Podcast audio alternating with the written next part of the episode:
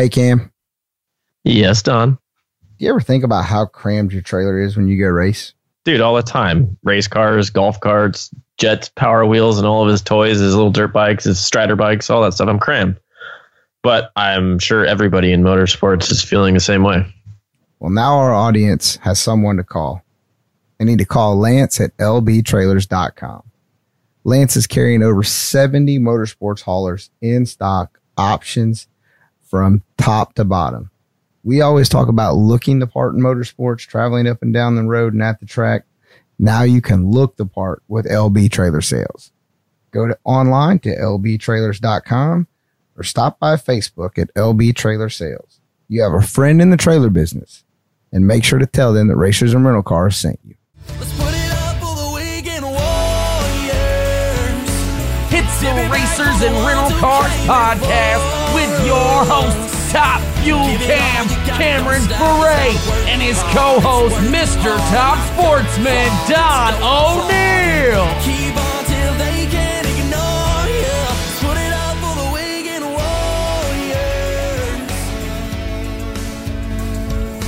Warriors. Thank you for downloading today's episode of the Racers and Rental Cars podcast, brought to you in part by MotionRaceworks.com. Stop by Motion RaceWorks for all your high-performance needs. If you need to go fast, visit MotionRaceWorks.com today.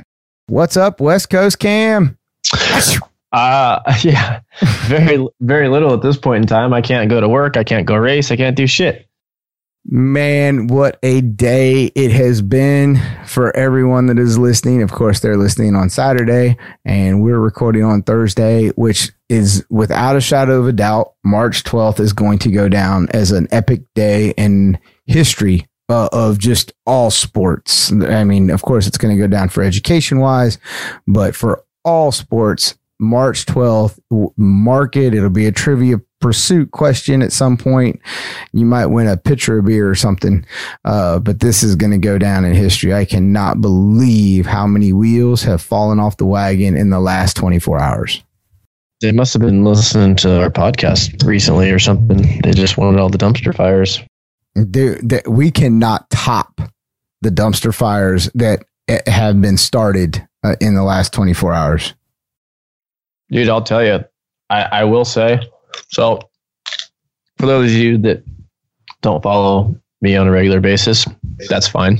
But I literally went and gave my midterm for my students. Let them go early because I had to haul ass to the airport because I had a flight at like, I think it was like 11:45 or noon or whatever.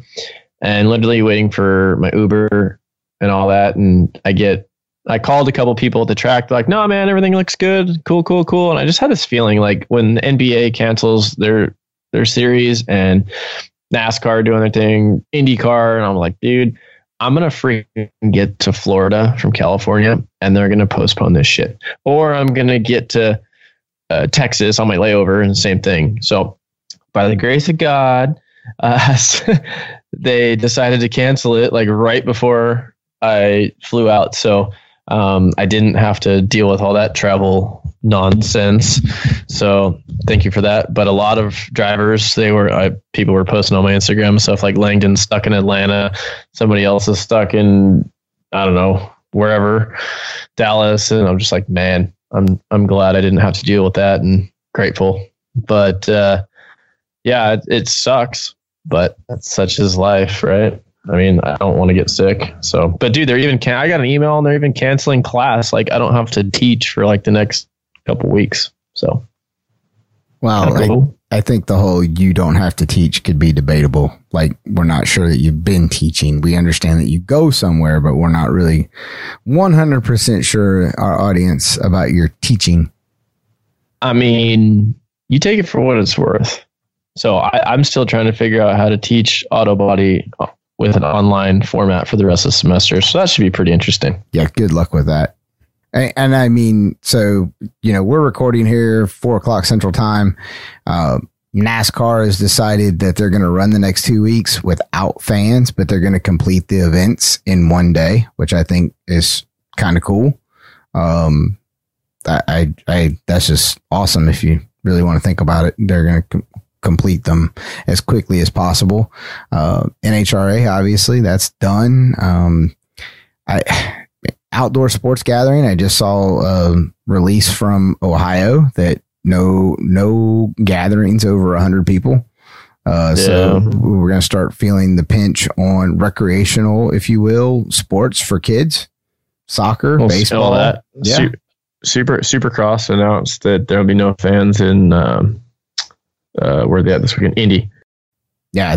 I know they pulled the plug in Seattle. And then of course everything down under with actually the first race car driver, as we're doing this today, McLaren had a driver that tested positive. So they, yeah, so they pulled the plug on their deal. The NASCAR shops, I've been seeing posts on Twitter that faculty tours are done, shop tours are done, retail stores are being closed. You know, they don't want people coming in and I guess infecting their race teams and the employees. But you know, NBA last night, MLS soccer today. I understand. Today. At one point, does like how long does it go? You know what I mean? Like how long does this last? I don't know how I feel about it. Well, I'm very concerned from the standpoint that we have we're down here, right? And we're not complaining, but you know, wow, this is canceled, right? So you think about, oh, well, the professional athletes, they're going to get paid. They get a salary. They're going to get paid. The guy working the concession stand selling you beer in your seat, the hourly wage guy, the guy that's in the parking lot taking your money to park your car, the people that clean the bathrooms in these venues in the cities where these huge stadiums are built that are now going to be empty and not used. The NCAA tournament, March Madness, done, closed. Sorry, we're just 2020 will be the year that there was not March Madness. However, there was March Madness.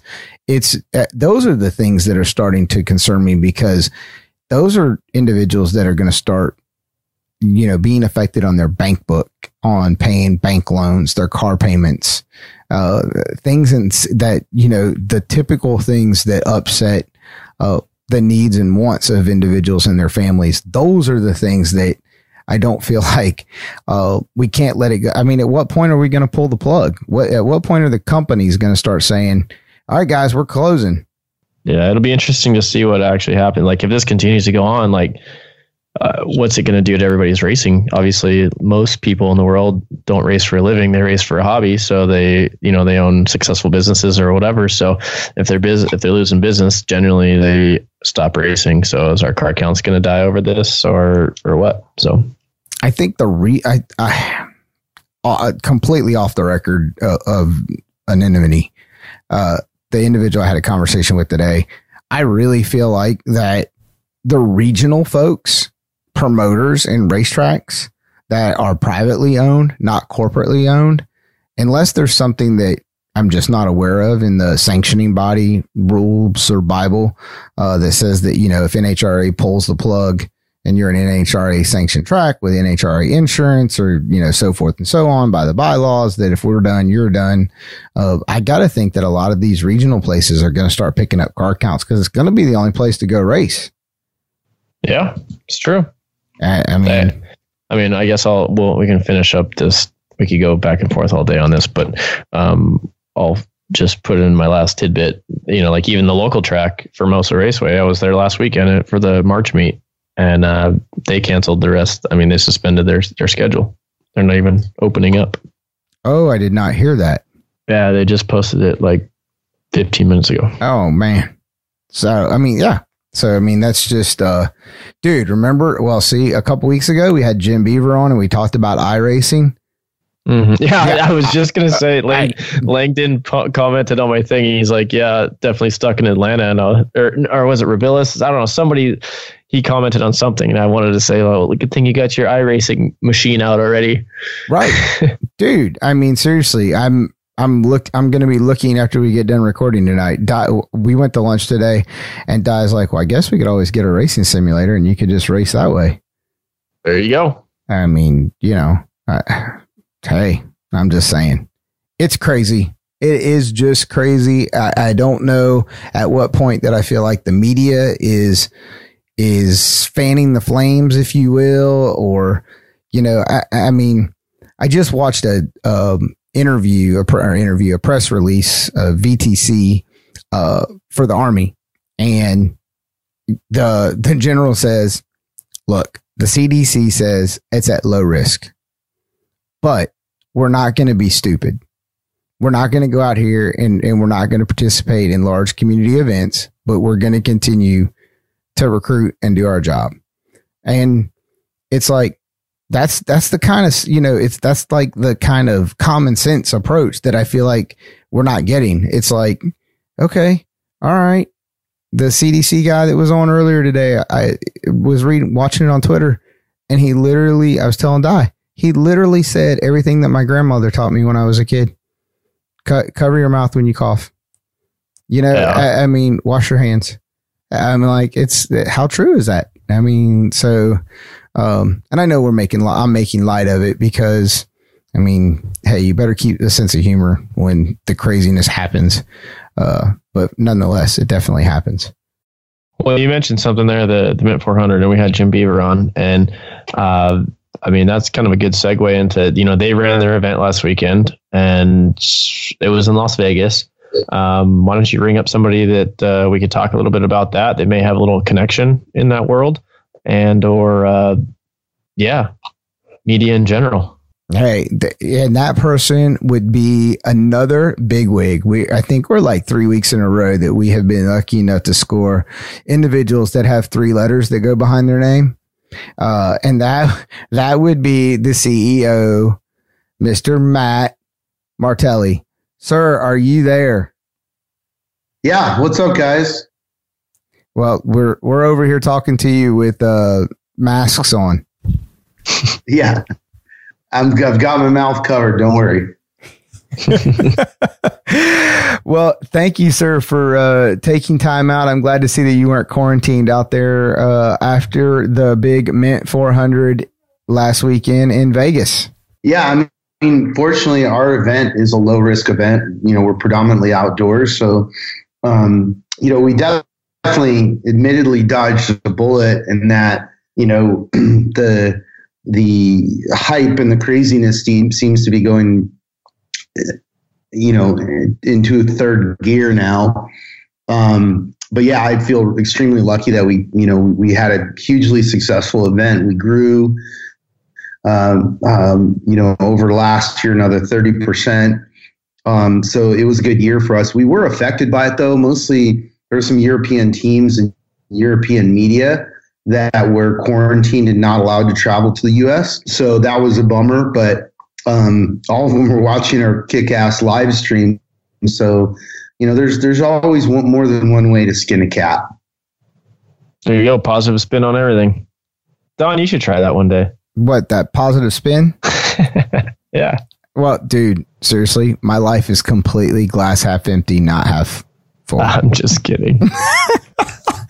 Well, Matt, I need to try that. Yeah, you need to try that. Matt, I know for one, your event came up this week in a call that I was on with a partner that was their first time out there, and that's the folks from NGK. They attended your event, and we were talking about how it was a different market, different event style as far as the attendees that were out there, and they enjoyed it for their first time. And I know for one that I watched the live stream as well, being the fact that the military challenge that you guys have. I would like to know more about that particular event and how that became part of your event with the military challenge. Me being an old Army guy, how does that work in to this event schedule for the Mint being out off road? Well, let me first by giving a shout out to NGK. They came on this year as a sponsor and sponsored the Mini Mint, which is the youth racing that we launched this year, which is hugely important to us to get young people engaged in motorsports, not just off-road, but motorsports in general. So we were stoked, you know, to bring them into the fray of off-road racing. But the question about the military challenge, so both my grandfather and my uncle are decorated military. I came very close to being, you know, in the Navy SEAL program, but I decided that I'm a lover, not a killer, And and I live literally within eyesight of Camp Pendleton in Oceanside. So I grew up with a lot of friends that are in the military. I've got family in the military, you know, and then as my brother and I, got into the promoter side of it, we started uncovering some interesting facts about off-road culture. And one of them was both the Eakins brothers who did the first Peninsula run that really inspired the Mint Hotel, guys to send a couple of guys some buggies from the Mint Hotel to a sister hotel in Reno, Tahoe. They were veterans. They're World War II veterans. So in essence, this whole culture of off-road racing that we know now, and it's not just West Coast, it's globally. It's, all the stuff that's done with Dakar and Saudi Arabia and Morocco and South America, all of that came from that group of veterans who'd come back from World War II and were bored. So it's part of the DNA of off-road that people don't really talk about. And, there was another component to it, which was a lot of these guys that were raised with us are either active duty or veterans. And then both, my brother and I feel like, supporting the military ongoing is our cause, right? So most people don't realize or don't credit the fact that we are in war and have been in constant state. And we see it firsthand because we see these young men and women coming back, both wounded and then, of course, with, PTSD. And they're not really given any support or credit, because nobody is recognizing that we're in a war situation anymore. And war is, definitely changed. It's not the old way of, hey, we declare war and everybody charges down on the battlefield and there's a definitive start and finish. It's changed and it's constant. And, I feel like it's my duty or it's our duty as Americans to realize that and support our, veterans and active duty military, because they look, it's that old adage that freedom isn't free, so we've got to support these men and women and know that, we love them, we respect them, and that we've got their back because they definitely are putting their lives on the line to have our back. We part of the military challenge was to raise money and awareness, and I could tell you how close it's hitting to home. One of the groups that we had out with us is the Marine Raider group, and they lost two soldiers over the weekend while we were racing at the Mint 400. They lost two of their top guys in Iraq fighting ISIS, and so it's that realization, that kind of sobering realization that we can't pretend like this isn't happening and can't pretend that veterans and active duty are not a part of our everyday life and our whole culture. They are, and they're an important part. And so it's our way of, going, what, we recognize this, we recognize them, we're supporting them and, helping raise some funds so that they can, have some help with dealing with medical issues, dealing with PTSD, all the things that come along with that. So we were able to raise a little bit over $100,000, which frankly, a drop in the bucket, but it's a start. And we will be doing this at every event that we have. One last aspect to it was that, we invited actual couples to come out, and they did. And so we had the first military class vehicle win, which was the P-22 Flyer. And then, in second place was the updated version of the Flyer, which was, in all the videos, and it was being piloted, and they were rolling with weaponry, with unloaded weaponry. And those guys went out did 2 laps. Yeah, they did 2 laps of the gnarliest course in off-road, and they towed people out and had a blast doing it. And to be fair to them, I didn't think they were going to make it to the first pit through 30 miles, and they did. They persevered. So, again, it was really cool. It's like you know, for us, it's really important, you know, as Americans, to support our active duty and veterans, to support our military. Well, that was, I noticed that there was a lot of social media about it, and that's really cool that you guys are taking, you know, the type of activation and involvement, because it is. I mean, and I'm not saying it because I'm a military guy, but I am a military brat with, I think that makes me like the fourth generation. Fourth.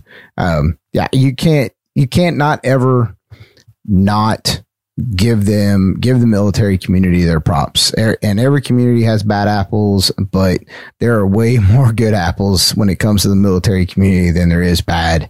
And you're absolutely right. It's not free. And we take for granted a lot of different things, in the civilian world, that military folks look at and they just, it's okay. It's just, it's day to day. It's time to go. It's the job. So that's really cool that you guys do that. Like I said, that was my first exposure to it. I was watching it on social media, and when it came up, I was like, "Oh, I got to ask Matt about this because I want to know." Because of course, the Mint 400 and the big pros they take center stage, but it was really cool, and I didn't realize that you guys raised $100,000. So that's huge just in one event. That's awesome. Yeah, especially for charity. Absolutely. So a lot of people, I think we kind of skipped over this part because that's just unfortunately how we roll. But so Matt not only is in charge and head of the Mint 400 racing series, I guess. Is that considered a Best in the Desert deal, or what? Like, what do you umbrella that under now? We are our own sanctioning body. We are not part of Best in the Desert. Standalone event now. So as a lot of you guys, you know, I guess we can back up a little bit. You know, aside from you doing the Mint 400 and being your own sanctioning body and all that stuff, like where Mad Media was kind of created was a content generating machine. And tell us a little bit about that aspect of your business, because it basically, in my eyes, being a California guy, like kind of revolutionized the world on how people look at content with cars and stuff. So for those that don't know, tell us a little bit about, you know, what you guys did, because we did a lot with the RJ Anderson stuff when you guys created that whole Razor deal with Polaris, and then obviously Ken Block and the Gymkhana stuff. So tell us your guys' mastermind behind something like that. Sure. Well, first off, I'd like to say it was a master plan, but it wasn't. No, I mean, look, our background is in action sports. And so we had always wanted to make a skateboard video with a car, right? It's that simple. And, you know, I grew up with Ken Block, and after he sold DC shoes, he had enough money to go rally racing. And, you know, that process started, but, you know, both him and Travis Pastrana were racing, and they really couldn't get the financial support that they needed. And so we were trying to figure out ways to justify rally racing and really show people, you know, how remarkable it was. And, you know, as you guys know, rally racing is a difficult sport to spectate. You have to be committed. So there's magic out there. You just have to go hike down a trail and find it. And then, you know, and then do it on the next stage, and so on and so forth. So it eliminates a lot of people who want to sit in a comfortable chair and have a beer handed to them and, you know, all that stuff. So we came up with the concept of Gymkhana to really showcase the capabilities of, you know, a rally car, a rally driver, and you know, create a remarkable piece of content that everybody would look at and go, oh, I get it. Now I'm going to go watch rally racing, right? And that's what it's really born out of. And, you know, fortunately, you know, Ken is a maverick marketing person, and he just never stops thinking about stuff, right? It's almost the point where it's annoying. And, you know, he put his own money into building the car and the Gymkhana car and, you know, and really talking about it. And it was a really funny conversation evolution, because what I had seen of the discipline of Gymkhana before was really lame. It was really boring, you know, but it was his idea to you know, to build this high horsepower car and make it more, feel more like drifting. And, you know, we had a lot of good arguments back and forth about, you know, that wasn't true rally and we didn't show, you know, significant jumps and, you know, but those are all things later on we evolved to. But it was really, you know, born out of that idea. And once it caught fire, we really understood what we had.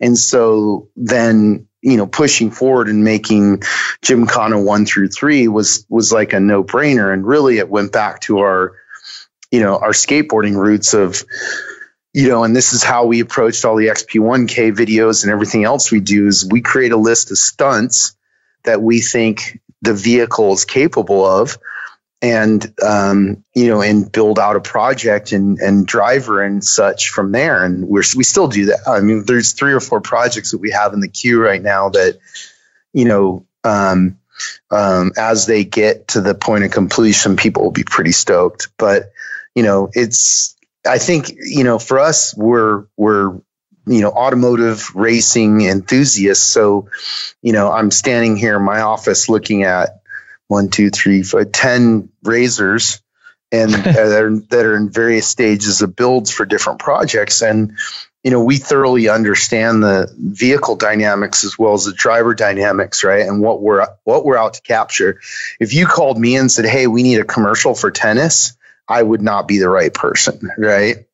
Mm-hmm. I think the actual sisters are hot, but you know, other than that, I don't know anything about tennis, right? So, you know, I think that that's what it takes. It takes, you know, this kind of approximation to the discipline, you know, as well as just almost like an obsessive, you know, passion for what it is to see this through. Because, you know, I can tell you creating these projects is not easy. You know, we have to start with, you know, we spend well over $1 million on these projects. So first you got to get somebody to give you $1 million to basically wreck vehicles, and, you know, and then nobody's going to help you with the content. Because when we started Gymkhana 1, like YouTube had just started, right? So part of the viralness in the beginning is, one, there was nothing like it. And even at that point, YouTube didn't know what they were doing, right? So now everything's much more throttled and controlled so that you have to pay. So there's a lot more challenges to overcome now. But I will say this, you know, there's so much yet to be done or so much, you know, to be unlocked in terms of value in automotive. It's crazy. Like, I don't understand why there isn't a Gymkhana in, you know, flat track racing and, you know, bikes and all these different things. Like, there's been little videos, like, and some of them actually have been fairly cool, but they're not at the same level. And it kind of shocks me, you know, because the one thing about Gymkhana is that the formula is there. It's visible, right? It's like we just gave away the pizza and everybody can look at it and go, "Oh, there's cheese and pepperoni and a crust. Oh, we got it. It's a pizza," right? And that's really what, you know, that type of content is. It's not, you know, super complex, but it is more difficult now to wow people than it was in the past. You know, the last, XP1K video we were doing, we're backflipping UTVs, which was, to be honest, scary as shit. So, you know, there's no way to candy coat, you know, flipping a 2,000-pound vehicle with a human being in it isn't a good business plan.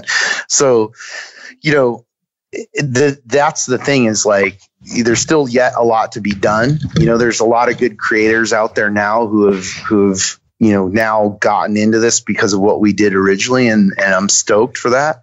But there's, you know, we've barely scratched the surface. Yeah. Especially now, all these guys just being psychos with what they do. Like, some of this, like, growing up around SoCal, I mean, you know, like, it seems like every time you turn around, somebody's doing something and, you know, jumping over freeway passes, you know, just with their electric bikes now and all this stuff. And it's cool to see people's finally starting to branch out of the box. Like you said, doing the Gymkhana style versus just, like you said, flat track, and like all these moto people seem to just, they're right on the verge, and it'll be cool to see what ends up happening with all that. Yeah, I mean, there's a difference between, you know, what we're trying to do and stunts, right? So like the Evel Knievel stuff, like, you know, it's not sustainable, right? Like even right. I'll use freestyle motocross as an example. Like freestyle motocross is at a point where like every time you have a competition, you're almost going to die, right? Mm-hmm. Absolutely. So, you know, it's like one of those things where part of the reason why X Games is backed away from it is like they don't want to kill people on live television, you know? And so I think you got to measure all that stuff and kind of look at it and go, okay, you know, this is sustainable or this is not sustainable. And really what we're after is, you know, everybody who's a fan of any motorsport sees these moments where the driver and the car are one and it's magical, right? So it's how do we capture those moments and how do we capture those moments and showcase them with everybody else? Thank you for downloading today's episode of Racers and Rental Cars podcast, brought to you by MotionRaceWorks.com. Stop by MotionRaceWorks.com for all of your high performance needs. If you need to go fast, MotionRaceWorks.com. Hey, Cam. Yes, Don. Do you ever think about how crammed your trailer is when you go race? Dude, all the time. Race cars, golf carts, jets, power wheels, and all of his toys, his little dirt bikes, his Strider bikes, all that stuff. I'm crammed. But I'm sure everybody in motorsports is feeling the same way. Well, now our audience has someone to call. They need to call Lance at lbtrailers.com. Lance is carrying over 70 motorsports haulers in stock, options from top to bottom. We always talk about looking the part in motorsports, traveling up and down the road and at the track. Now you can look the part with LB Trailer Sales. Go to online to lbtrailers.com or stop by Facebook at LB Trailer Sales. You have a friend in the trailer business, and make sure to tell them that Racers and Rental Cars sent you. Do you want to win a Racers and Rental Cars t-shirt absolutely free? Well, we're giving one away this week. All you got to do is visit LB Trailer Sales Facebook page, like it, and leave a Racers and Rental Cars comment. That's all you got to do. Cam and Don are going to pick one very lucky winner and send out a free t-shirt. So go to LB Trailer Sales Facebook page, like it, and leave a Racers and Rental Cars comment.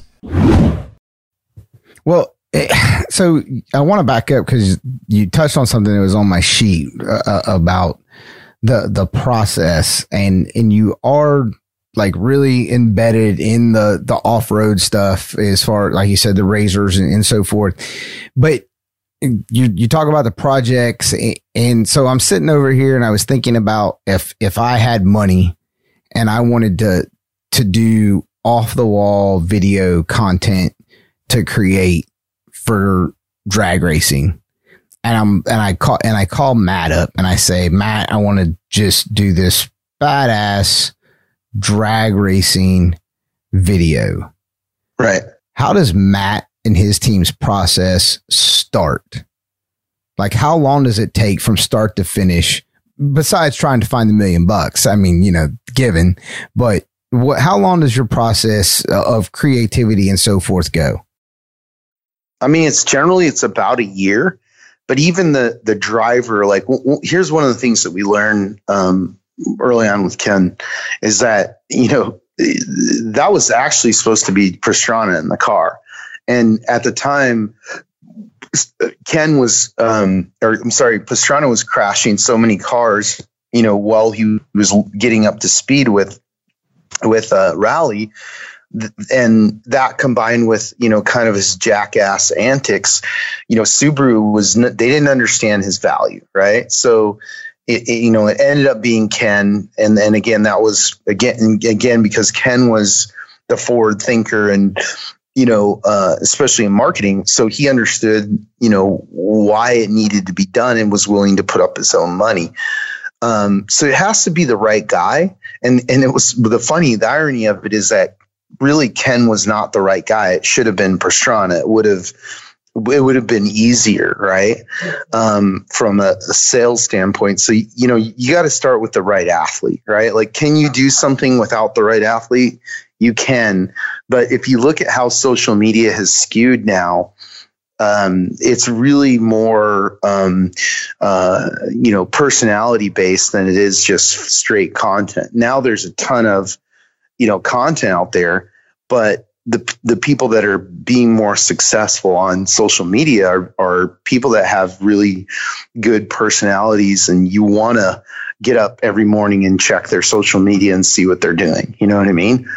So, right. That's the first part of it. And then that process, just, what we try and do is break down, what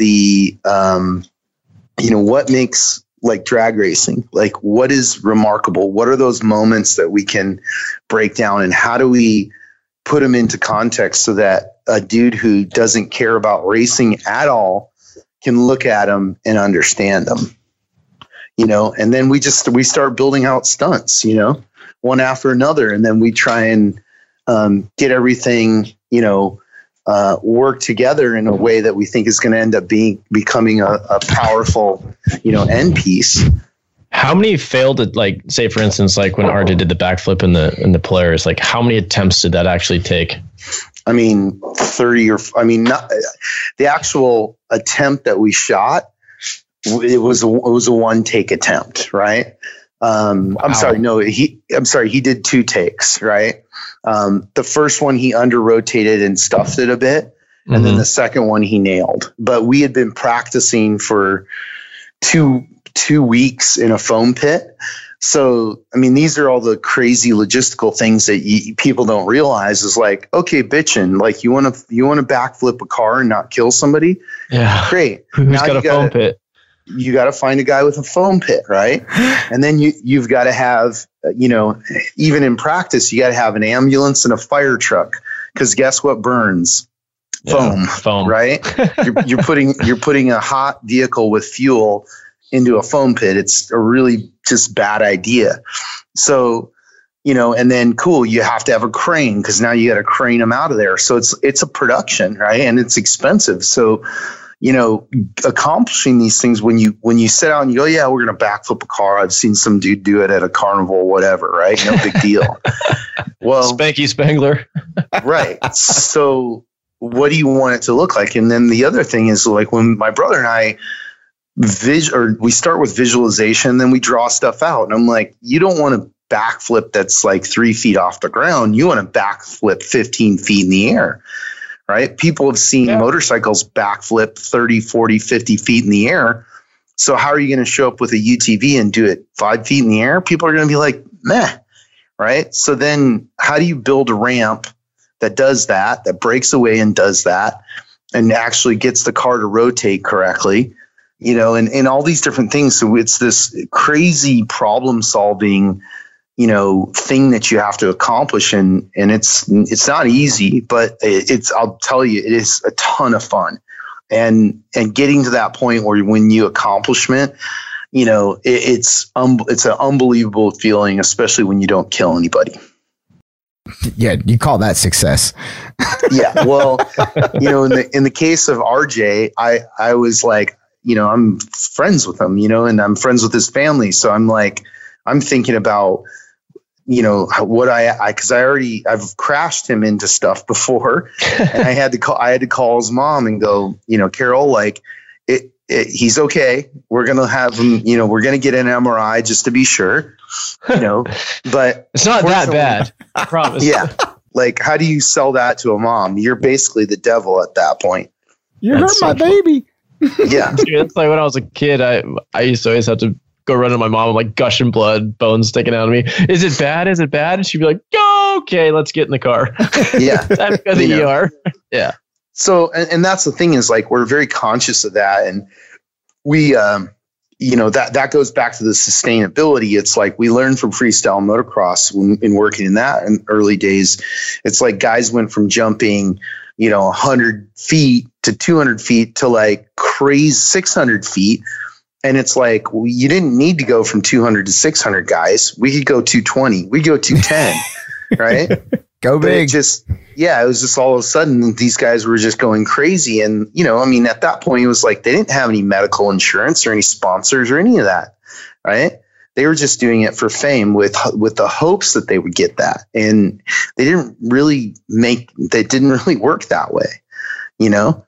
So, you know, when we look at the stuff we're doing, we go, okay, we know where the absolute limit is. Let's back it down and still wow people, but let's have a path to, you know, do multiple pieces so that we can, you know, create a franchise. Matt, at PRI, you were part of a sponsorship seminar with Alex and Jim and a few other folks. Let's take the marketing approach now. Let's talk about drivers. Let's talk about racing drivers and sponsorships. You've been doing this for over 30 years, so you've seen a lot come and go. Not that Cam and I have been doing this that long, even though I think we both probably have. I've seen a lot come and go in my short time. Oh, I'm not lying. Yeah, somebody said, hey, what do you wish that you would have known about? And I'm like, everything. Sure. All of it. What an idiot I am to be in motorsports. Anyway, give us two quick ones that you feel like today's generation of race car drivers are missing out on that they need to do better when it comes to acquiring sponsors? The first one is the big R, relationships, right? Like, I can't tell you how many, you know, deals get done just because you have a relationship with a sponsor and they like you, they're invested into you. So that's a huge one that's overlooked, right? The other one though is that, you know, the whole world has changed, and, you know, drivers can't look at themselves as drivers. They have to look at themselves as a brand. So think like, you know, like your local store. How would your local store operate? Or how would, let's use a brand, right? Like Nike, like, would Nike do that? No. So content is a big part of, you know, having a brand. So from the minute you decide that you're going to pursue sponsorship and you want to be a professional driver, you've basically decided to become a brand. And so from that point forward, you have to brand manage yourself. And that's everything. It's how you dress. It's your social media posts. It's, you know, what your emails are. I got an email from a racer the other day, and, you know, it was like, party with your pants off at AOL.com, you know, and I'm like, you're sending that to sponsors. You've already shot yourself in the foot. So it should be your name at yourname.com. You know, it's like, get your program together before you go talk to these people. Because, you know, it's funny. I use this analogy all the time, but having sponsors is like dating women, right? If you show up all disheveled and you don't have a game plan and you're just winging it, they know it, right? And the likeliness of them going along with that is pretty low. But if you show up and you've got your program together and you've got your lines and you've got everything, you're going to be pretty successful.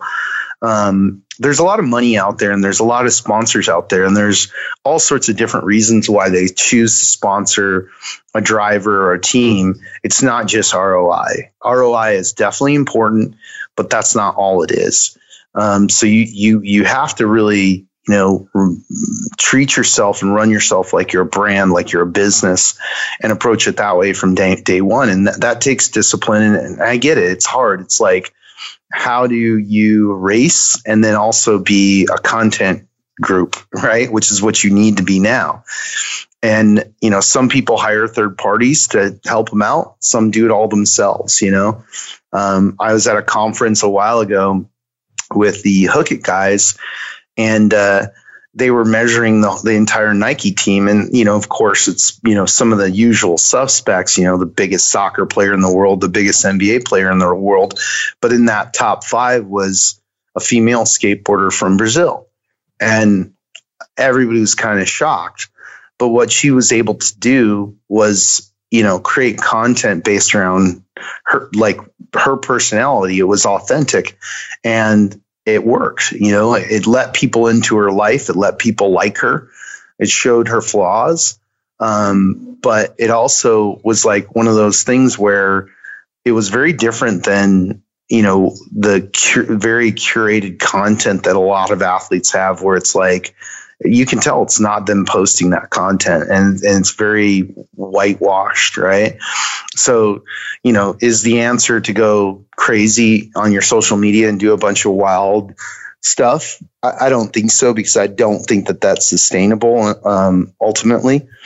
But I think that, you know, the big thing is you have to treat yourself like a brand. Yeah, I like that. We talk about that a lot on the show, actually. So it's good to have, you know, people in high places such as yourself reiterate what we try to get across. And frankly, we need it. You know, one of the takeaways, one of the guys who was a mentor to me in skateboarding, Steve Rocco, what he identified in skateboarding was there needed to be different characters, right? Like, we can't have, you know, one of the things that held skateboarding back in the 70s was every skateboarder kid was blonde hair, blue eyed from Southern California, right? So it really didn't appeal to the whole world, because that's not what everybody looks like, right? Mm-hmm. So once skateboarding started becoming ethnically diverse, women started skateboarding, inner city kids started skateboarding, like that made it a global phenomena instead of a SoCal phenomena, right? And so, you know, don't be afraid to be yourself and be different. We need that character set in order to appeal to people, you know, and, you know, as you can see with a lot of the issues that NASCAR has, I mean, there's 12 of those guys who I don't know if they all look like clones of each other. And that's not what made NASCAR what it is today, you know. It's characters and it's brands and having differentiation between those brands. I couldn't agree more. And like Cam said, we talk about nonstop about certain things that it makes us wonder sometimes, because we talk about it on a podcast that drops on Saturday, and Sunday afternoon you're watching Instagram and somebody's just, you know, or Facebook, somebody's just bashing a company like there's no tomorrow. And it's like, okay, like you said, would Nike do that? You know, would the grocery store brand down the street do that? No, they wouldn't do that. Why are you doing that? But your authentic hits home, because I mean, I've been watching Haley Deegan just climb the social media charts as far as value. Yeah. Yep. And so I think let's see, today's Thursday. So I think it was Tuesday morning, maybe, she posted on Instagram, her hair extensions laying on the dash of her truck. And she's like, yep, I wondered where those were. It's like, right, you can't get more authentic and I mean, and real than that. And she's, you know, again, she's making fun of herself, and it's not the, you know, high glam life. And she's doing it. And I totally agree that, you know, you can't have whitewash content. You got to have some craziness in there and let people in so that they know a little bit about who you are. So, sure. Totally. No, I think Haley's she's a great example and a great one to watch. And, you know, fortunately she has her father guiding her, and, you know, he's definitely a master of it, of brand management and content. And, you know, with all disclosure, I'm close with them. So, you know, I've spent years with Brian and then Haley and his kids and his family. And, you know, I'm really stoked to see her success. The great thing about her, though, is that she's not just a pretty face. I mean, she can back it up. She can drive. And yep, and I think she's the beginning of a whole wave of women that can also do that, that aren't there to be like, hey, I got in here because I you know, I'm a girl. They're coming to beat everybody, you know, and I'm looking forward to it, because, you know, personally, I know that even in the sport that we do, it is not. There's probably a disadvantage to being a man, because I know when people pass me, I kind of lose it, you know, and you know, we allow nerfing in our sport. So that's the first thing that I want to do, is I want to nerf them and then pass them. So, you know, she's a good one to watch. She's doing a lot of stuff right. content-wise, and just the good combination of produced content and really her being herself. And that's, and I get it for a lot of the racers out there. It's like, okay, now you got to wake up every day and think about, you know, what are you posting throughout the day to keep people engaged? It's a challenge, right? But your value is going to be higher than it was than if you were just a racer. We have a very famous racer, you know, our greatest off-road racer of all times, who's struggling right now with sponsorship. And it's insane because his name's Rob McCarron. You know, this guy has won more races, still winning races. And, you know, unfortunately, recently he got dropped by Rockstar, but nobody immediately jumped on him. And part of that challenge is that, you know, he comes from the old school of shut up and race your car. And that doesn't work anymore. You know, there's younger guys that don't even come close. I'll give you an example, like BJ Baldwin. He doesn't come close to being, you know, to having the record that Rob does, right? He never will. But right now, BJ's worth more money because of his social media reach. So it's, you know, it's kind of the world's a little bit turned on its head. But, you know, then again, I look at it and I go, well, I guess we started all this with Ken. But to us, that there's a happy medium of, you know, being a good driver, getting, you know, race victories, and then being able to go back it up with good content. That's the magical part. And I to be frank, in motorsports, you know, I'm a little surprised that there's not more people that have realized that and have implemented it. It's like, you know, again, we looked at a Hooked report that was done measuring all motorsports athletes, and Ken is still so much farther ahead than even any Formula One star, which, I mean, you guys know what those budgets are. And I'm like, okay. Yeah, that's crazy. You know, just chop off, you know, 10, 20, 40 million to do content, you know, and you'll probably get somewhere. But they're, for whatever reason, they're just not doing it. Couldn't agree more with that. Well, Matt, we have kept you. We appreciated you coming on the show. But on our podcast, you got to answer two questions before you head out the door. The first one is you get to send one Christmas card to somebody in motorsports. Who are you sending it to? Well, Dale, of course. I like it. I like it. Question number two, you get to send one WTF card to somebody in motorsports. Who is it? Oh, man. Probably Bernie Ecclestone. All right. Tell our listeners about Bernie Ecclestone. Well, he was not necessarily the founder of F1, but he's the guy who built it into what it is, and then a couple of years ago sold it off. So it's just an interesting character, and you know, I'd love to sit and have some whatever he's drinking with him and pick his brain. Oh, all right. Well, there we go. Now I'm going to have to go research that because it sounds like that might have had a little salt in your wound there. No, it's all good. Well, Matt, tell our listeners where they can find everything about your company and what you're doing.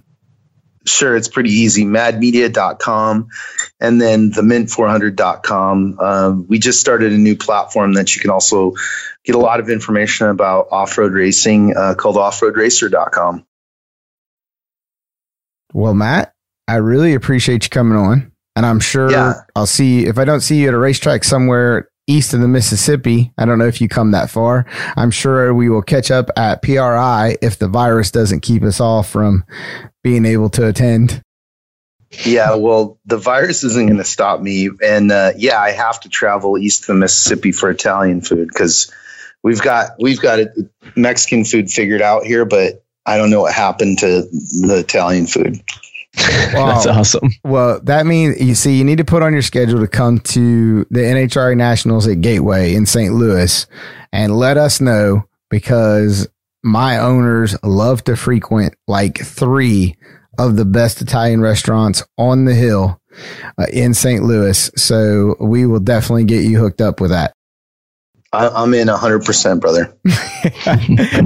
Matt, thanks again, man. We really appreciate you coming on. And thank you. And maybe we'll see you. My sister lives in Carlsbad, so maybe I'll see you cruising around one of these days. So hit me up. Yeah, for sure. All right. Thanks, Matt. Thanks, guys. All right. See you. Cam, there you go. You cannot, again, every time we have somebody on that's an executive, that's what they do. And they reiterate our thought processes and how we go about and what advice we give. It just makes you feel a little better that you're doing it right, even if it's not completely happening all at once. True. Yeah, no, that's just it. It's like, I mean, we sit here and we preach on the show all this stuff, and it's not to try to be jerks. It's try to help you guys. And, you know, I'm not saying that I have all the answers. I mean, shit, I don't have 50,000 followers. I don't even have 10,000. I'm pretty close, but I could even work at it more than I do, to be honest. I mean, there's a lot of things that I feel that I do wrong. And, you know, I sometimes I sit here and I'm like, man, I just talked about that. I should probably do that myself. Like, you know, so, you know, we're just all out here trying to make it. We're all just out here trying to eat. And, yeah. So if anything that we do can potentially help you guys do that, like, hell yeah, you know. Oh, that's for sure. I mean, and it is. It's every day. It's something. I've got legal tablets that are around the laptop that I write things on that I'm like, man, I want to do this or I want to do that, and I need to figure out time to do this. And it is. And you heard him talk about, you know, getting third parties to help and so forth. And I mean, it is always a grind to try to find the time to video your content, put it together, you know, whatever the case is, share it, keep things relevant, excuse me. And so, yeah, it's a tough thing, but if you keep at it, it'll happen. It'll happen. Like all good things, just keep at it. Absolutely. Absolutely. I'm a firm believer in that. All right. Well, yeah, because perseverance is right before professional. You can say that again. Just saying. Well, this week we have got, listeners, our audience, we're going to be doing some different spots that are going to come. We've got some new sponsors that are coming in and out of our show that we're excited about as we add them to our roster, our ever-growing roster with Motion RaceWorks and LB Trailer Sales, of course, but we've got a couple others. But this week, I got a phone call from old Lance Brandon down at LB Trailers, and he's very gracious. He's very happy that people are going over to the Facebook page and liking and commenting, and they're, you know, people are mentioning our show when they're, you know, talking to, he's sending emails or so forth. But he said now now it's race season. He says now he wants people to know if you got trailer issues, he's got trailer parts. That was what he told me. He's like, look, racing season's going. He said, I understand not a whole lot of people are buying trailers as racing season starts. He goes, but trailers be falling apart. Trailers be breaking down. I got trailer parts. That's what he said. I like that. That's awesome. So, for our listeners, keep going over to Facebook. The man with the plan. That's it. Keep going over to Facebook, like it, comment, let Lance and his team know that you heard all about them on Racers and Rental Cars. And by all means, please go to Motion RaceWorks and let Doug and his whole entire staff know they are over there for all your LS, LT, high performance. They got it all. I think that I need to get Doug and Lance hooked up because Doug's team made that Motion RaceWorks safety checklist. I don't know if you saw that, Cam, for your race cars. You haven't seen that yet? We might after the past couple races you've had, we might need to get that checklist for you. Oh, shit. Just saying, not trying to throw you under the bus or anything, but, stop over to Motion RaceWorks, check out their safety checklist. I think it's an awesome idea. I printed one off myself to be able to get ready to go for the first race. Can never be too safe, obviously, speaking of coronavirus, being safe. But what you got over there, Cam? Now, hey, your weekend's open. Yeah, I got nothing. I don't even really know what to say, to be honest. I can't go to work. I can't go race. I guess me and Jed are going to sit in the garage and do donuts in the go-kart, I guess. No. Wait a minute. Hold on. My wife noticed the other day, Jet got an electric bike. He did. And guess what? Did you notice that I'm on the bike? You're on the bike. You didn't know I'm on the bike, did you? No. My wife pointed it out as soon as she saw it. I'm on the bike, my friend. Turn around and look at the bike. Everybody, I want everybody to know that Cam's looking at the bike right now for how Don is on the bike. What does that freaking handlebar pad say? It says, O'Neill, you knucklehead. Yeah. Well, the Razor one that it came with was lame, and I had one sitting in the top drawer of my toolbox from my old dirt bike, and I was like, I'll just put this one on there. That's right. Yeah. Nah, dude, he freaking loves it, man. He was psyched. He's like, I'm sure people saw the videos, but yeah, we ride it. Well, it's raining today, but yeah, usually every day when I go pick him up after work, we do a hot lap around the community. So there you go. Yes. No, we noticed. Loves it. Yeah. Yesterday we did a lap around and all the neighbors are out, and like all the neighbors know Jed, obviously. And cause he runs around in the courtyards and stuff. And, our neighbor's got this dog. It's like this little like teacup, something or other. And Jed loves it. Nah, this one's, I forget what kind it is, but it's actually a good looking dog, but it's just super tiny. And, so it's jet sized. So he loves playing with it. And the dog's name is Bunny. So he's sitting on his little dirt bike, and I was talking to his owner, and he's like, Bunny. And he's like, Momo, brap. The dog's like freaking out. Yeah. I'm about to put like a tin can on the wheels or something, because the whole electric thing's a little weird. But I mean, the neighbors are way more appreciative, I guess. Oh, I'm sure. Yeah, it's all good. Well, that works. Yeah, I know Angie will be happy to have you in for the weekend. You can get caught up on your distant learning lesson plans for your online school at Cheetos College. Figure that out. Now it's really actually starting to line up. Cheetos College and online. Just saying. They're coming together, my friend. It's a marketing. Call me Chester. Chester Cheeto. Oh man. Well, I am going to continue on with my trailer maintenance as I am trying to get ready as the days are slowly going by. If anybody wants to come by and hold on to a buffer and help me wax and buff my 50-foot long freaking trailer over the course of this weekend in the next 7 days, by all means, please come by. I sent some of my students over. I just taught them. Some of them have buffed the other night. Oh, well, there we go. We can have lab. Yeah, just make sure. Yeah, remotely. There you go. Yeah, I'm going to tell you what I tell them. What? Make sure you buff it like Jimmy. That's it. Yeah, buff it like Jimmy. Jimmy Buffett. Yeah, Jimmy Buffett. Oh my God, that is such a lame. And they're all like, huh? Who's what? Jimmy? Who's Jimmy? Who's Buffett? Jimmy. I'm like, dude, you guys don't know who Jimmy Buffett is. Get the hell out of here. Get out of my class. Go now. Yeah, absolutely. To the door. Not a chance. No, for sure. And what's really bad is, I mean, other than NASCAR, I have no racing to watch this weekend. Yeah. Sounds like you're behind a simulator. Dude, the simulator's Facebook search, online search will be happening significantly this weekend for sure. Without a shadow of a doubt. Nonetheless, Cam, I wasn't here last week. Got to give a huge shout out to JT and you for putting the show together. I apologize. Thank you to everyone who sent their well wishes and messages and texts as we spent a glorious 8-day vacation in the hospital in Evansville, which they were gracious to us. We had Panera 3 times a day and did not sit by the pool. So we are back in the fight, and I greatly appreciate you guys carrying the torch for us last week. Hopefully we can keep those torch issues to a minimum in 2020. Yeah, our pleasure. I'm glad she's doing better.